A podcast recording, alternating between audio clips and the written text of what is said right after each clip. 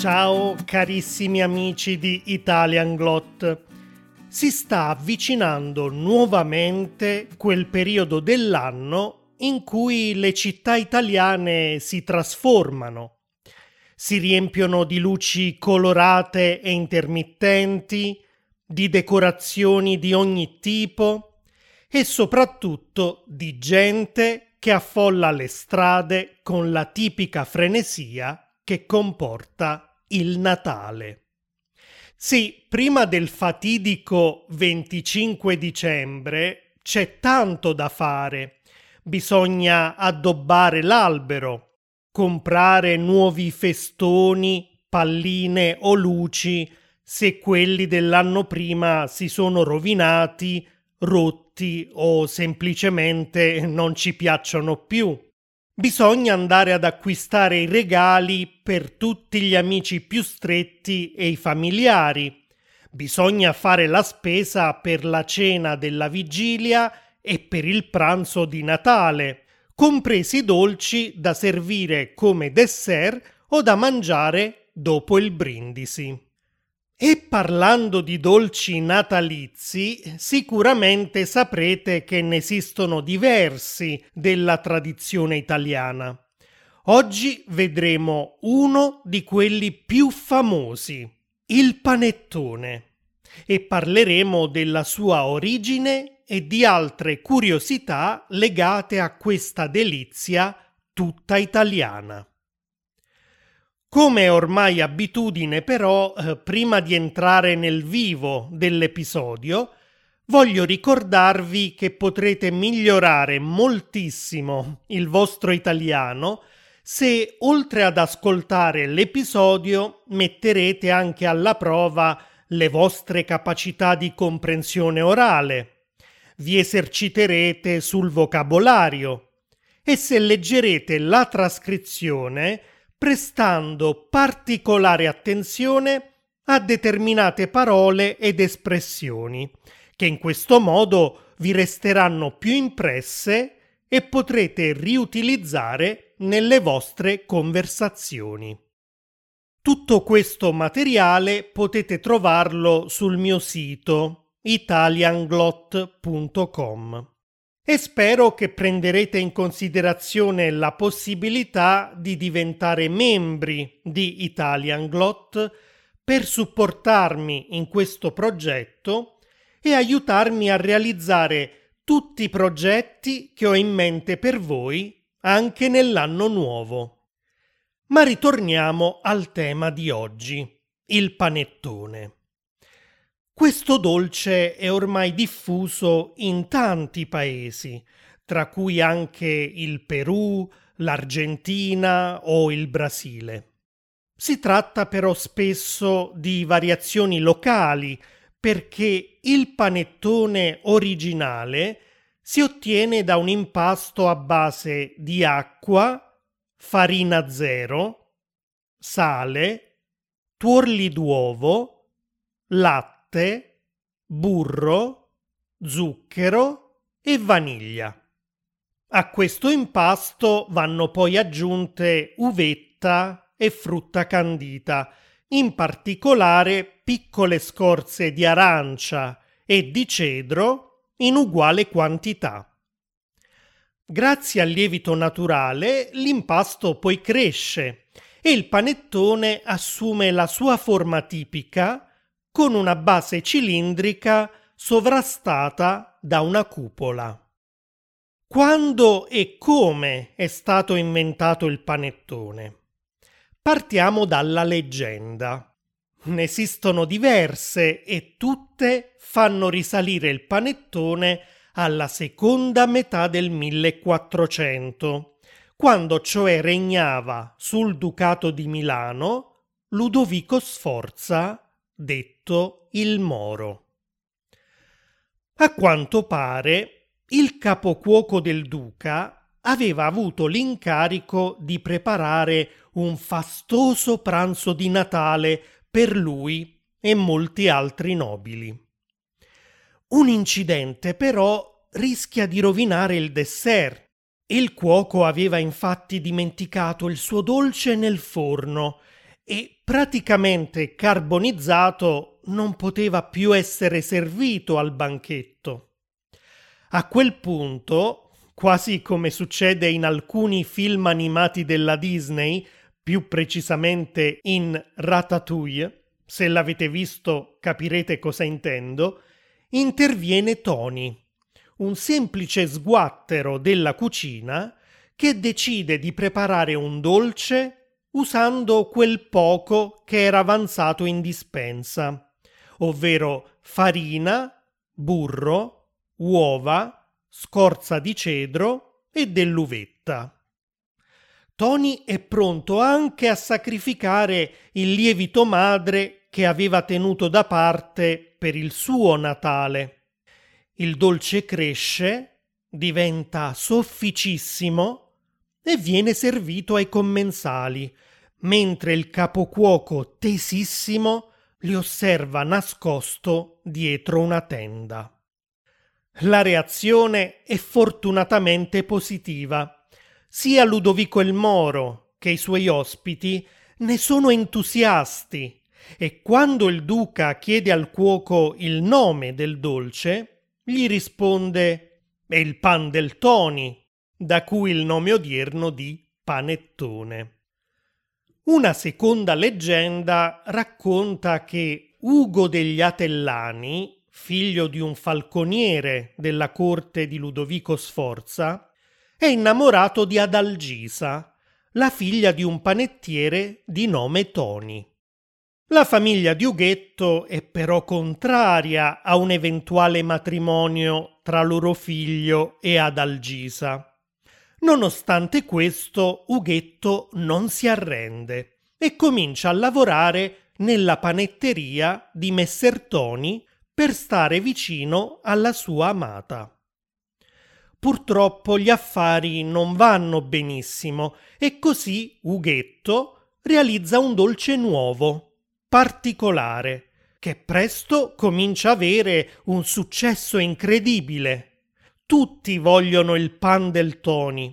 E così la panetteria è salva. E anche la storia di Ughetto e Adalgisa è a lieto fine, perché si conclude con il matrimonio dei due amati. Un'altra leggenda considera invece una suora come l'inventrice del panettone, Suor Ughetta. La monaca vive in un convento molto povero e vuole rallegrare il Natale delle sue consorelle con un dolce speciale. Incide l'impasto tracciandoci sopra una croce con un coltello, lo inforna e ne viene fuori un pane a forma di cupola. Come vi ho anticipato, però, queste sono solo leggende che cominciano a circolare dalla fine dell'Ottocento per rendere quasi nobile un prodotto che rappresenta un vero orgoglio per la gastronomia milanese. Oltretutto i nomi Ughetto e Ughetta richiamano una parola del vocabolario milanese che è Ughet, ovvero uvetta. Insomma, non si tratta di nomi casuali né di nomi reali. In verità, il panettone è molto più antico e ha origini da una particolare usanza medioevale. I fornai di Milano producevano tutto l'anno due tipi di pane. Il pane di miglio, che era destinato ai poveri, e il pane bianco, fatto con la più pregiata farina di frumento, che poteva essere venduto solo ai clienti più ricchi. Eccezionalmente a Natale le botteghe avevano il permesso di dare lo stesso tipo di pane a tutti i clienti, aristocratici o meno, e in quel giorno speciale veniva cotto il cosiddetto pan di shore o pan de ton, ovvero il pane di lusso, fatto solo con frumento burro e miele.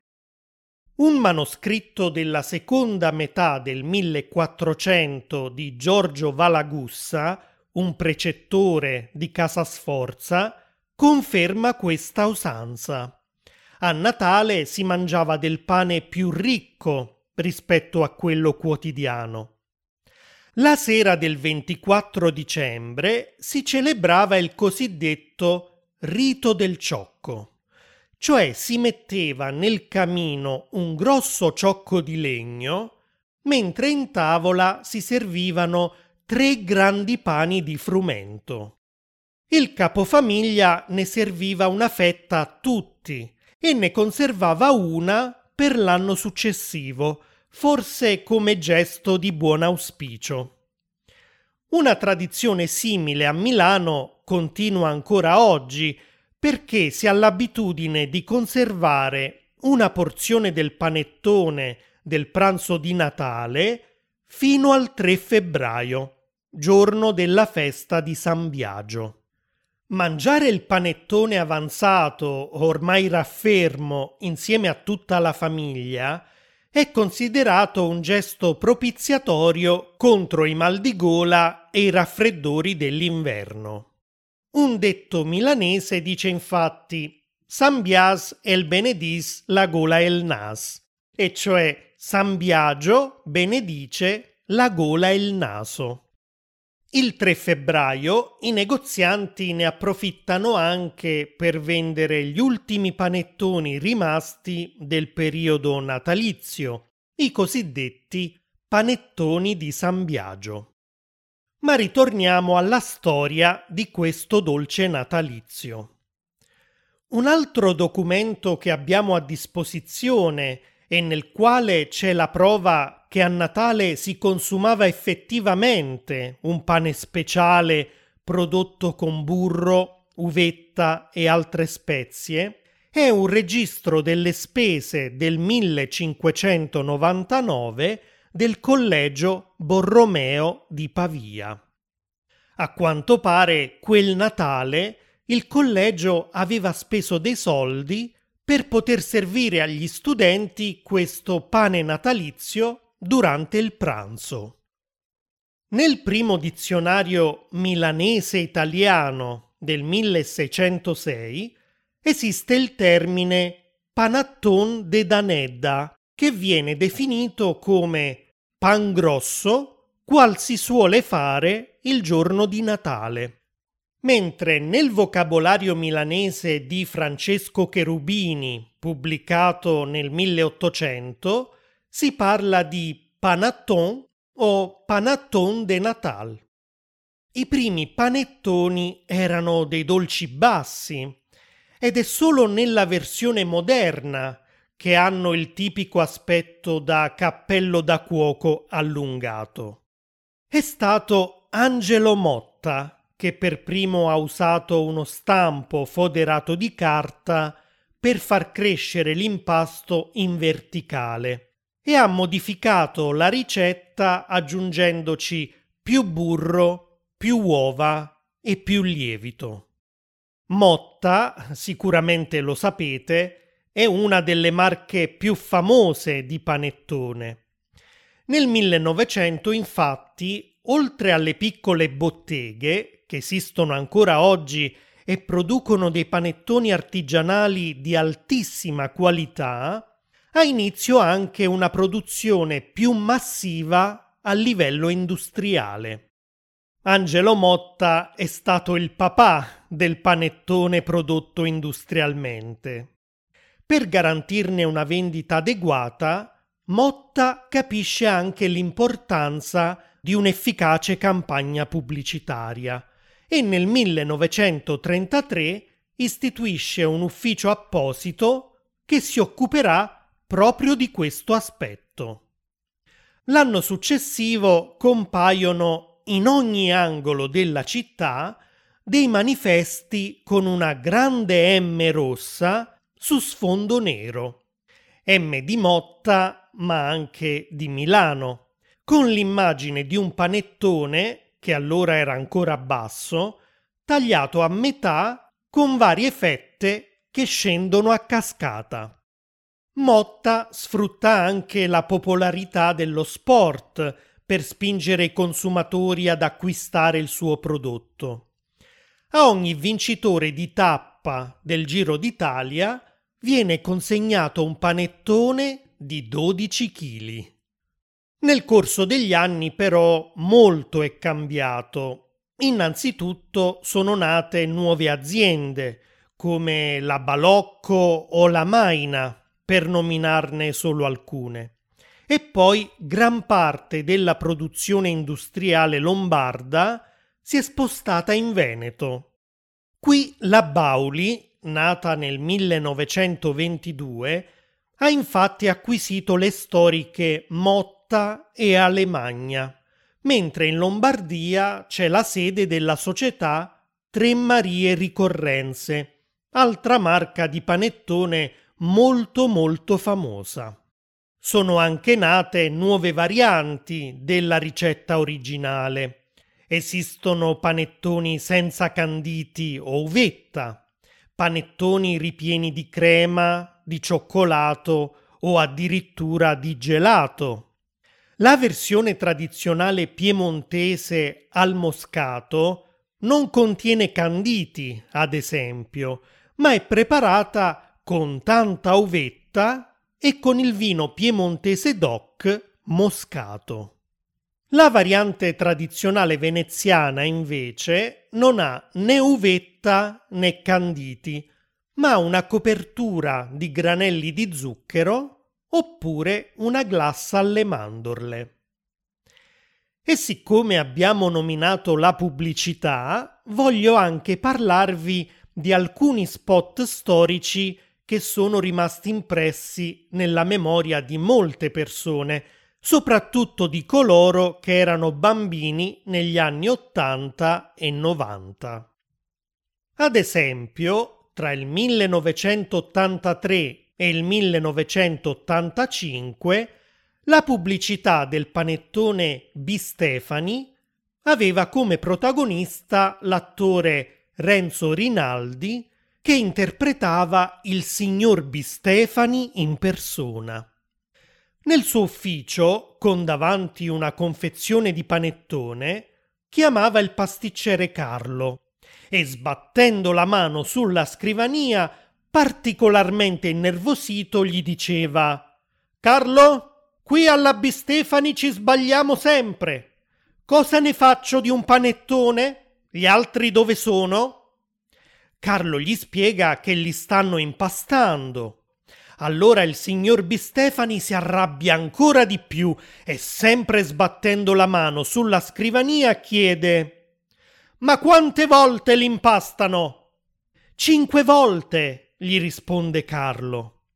In effetti il processo di lavorazione di un panettone è molto lungo e bisogna impastarlo diverse volte tra una fase di lievitazione e l'altra. Il signor Bistefani però non l'accetta e dice Ma siamo pazzi? Facciamo il panettone con cinque impasti, soli rossi d'uovo e addirittura il miele. Ma chi sono io? Babbo Natale? A quel punto, magicamente, comparivano sulla sua faccia una lunga barba bianca e un cappello rosso. Questa è diventata una frase culto nella cultura italiana di quell'epoca e degli anni successivi, per cui ogni volta che qualcuno pretendeva un po' troppo da noi, senza neanche provare a darci qualcosa in cambio, dicevamo Ma chi sono io? Babbo Natale? Nel 1984, invece, la Bauli manda in onda una pubblicità in cui presenta, oltre al panettone classico, una nuova versione, in cui al posto dei canditi c'è un ripieno di crema di cedro e di arancia. Un'altra frase culto è quella della bambina dello spot che con l'acquolina in bocca davanti a tutti questi dolci esclama Che bello! È di nuovo Natale! Da bambini io e i miei cugini la prendevamo in giro perché pronuncia la T in Natale come una T doppia. È di nuovo Natale. Nel 1985 è lo spot del tartufone Motta, un panettone ricoperto e ripieno di cioccolato che diventa un tormentone. Il protagonista, interpretato dall'attore britannico Derek Griffiths, è un uomo che, vestito elegantemente di bianco e con un papillon al collo, arriva ad una festa portando con sé il tartufone. Ovviamente gli ospiti impazziscono, soprattutto una donna che quasi sviene quando assaggia questa delizia. Nel frattempo l'uomo, che sta animando la festa non solo con il panettone, ma anche con la sua energia e la sua esuberanza, continua a ripetere delle frasi alternando parole in italiano e parole in francese. Gli slogan che tutti ripetevano in quegli anni erano Tartufon, c'est bon e Mangia il tartufon e la feste sarà più bon. Nel 1987 invece è un jingle che resta nella testa degli italiani. Nello spot del panettone Mele Gatti, Babbo Natale è depresso perché nessuno gli scrive più delle lettere. Ma arriva l'attrice Franca Valeri a fornirgli la soluzione. Prova a regalare dei panettoni melegatti invece che i soliti giocattoli. La Melegatti infatti in quegli anni dà il via a un concorso a premi e chi acquista uno dei loro panettoni può vincere ricchissimi premi come una Ferrari, una cucina o una bicicletta. E il jingle faceva così. La fortuna lo sai, come le gatti è più dolce che mai. Oh. Negli anni 2000 la Motta presenta un nuovo spot. Un bambino si sveglia in piena notte per andare a sistemare un panettone nel camino. Il fratello maggiore gli ha detto infatti che è da lì che scende Babbo Natale per portare i regali e il piccolo si chiede e se si fa male? Ed ecco l'idea del panettone motta nel camino. È così soffice che Babbo Natale non rischierà di farsi male se cade. Anzi, il bambino lo invita addirittura a lanciarsi e infilando la testa nel camino gli urla Buttati, che è morbido! Prima di concludere questo episodio voglio darvi un po' di dati. Tra ottobre e dicembre 2019 sono state vendute 26.000 tonnellate di panettone, di cui 20% artigianali e 80% industriali. Il 55% delle famiglie che hanno acquistato dolci tipicamente natalizi ha preferito il panettone. Di queste il 43% ha scelto la ricetta tradizionale, il 31% quelli farciti con cioccolato o creme, il 20% quelli senza uvetta e canditi e il 4% ha acquistato un panettone senza glutine. Mentre in Italia il panettone compare in negozi di generi alimentari e supermercati solo per qualche settimana alla fine dell'anno, c'è un paese in cui viene consumato non solo a Natale, ma anche per festeggiare i compleanni, gli onomastici, l'arrivo dell'estate e ogni altro tipo di celebrazione. E questo paese è il Perù.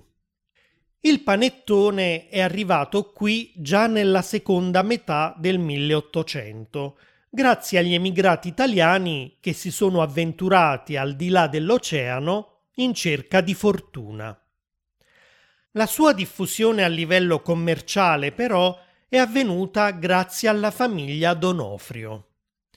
Pietro Donofrio, originario di Sessaurunca, in provincia di Caserta, arriva infatti in Sud America nel 1911 e comincia a vendere i suoi prodotti di pasticceria.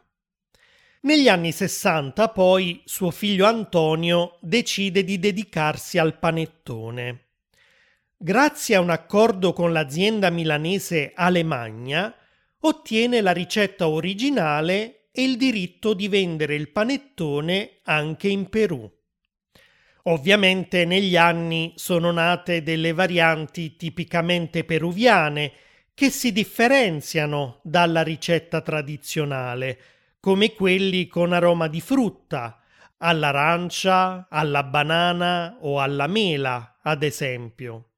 Ci sono panettoni preparati con farina di patate o quelli con patate dolci o carote. E se il Perù è il paese in cui si consuma panettone tutto l'anno, il Brasile è il paese che ne produce di più al mondo. La Bauducco, un'azienda brasiliana con lontane origini italiane, ha infatti sei fabbriche negli Stati Uniti dove si sfornano 200.000 tonnellate di panettone all'anno e 140.000 punti vendita in 40 paesi. Voglio concludere questo episodio dando a coloro di voi che amano il panettone un po' di consigli sulle manifestazioni alle quali potete recarvi se vi trovate in Italia. Ad esempio, a Milano e a Napoli c'è Re Panettone, una festa che si svolge ormai da più di 12 anni. A Roma e a Milano c'è la fiera nazionale del panettone del Pandoro. A Milano i maestri del panettone. A Torino una mole di panettoni. A Parma tensone del panettone e a Venezia Panetton. Di tutte queste fiere troverete un link sul mio sito così potrete controllare le date dei prossimi eventi. Adesso voglio sapere da voi se c'è il panettone nel vostro paese. Si tratta della ricetta originale o di una variazione? E quali differenze ci sono? Fatemelo sapere con un commento su YouTube oppure sul mio sito italianglot.com. Ciao!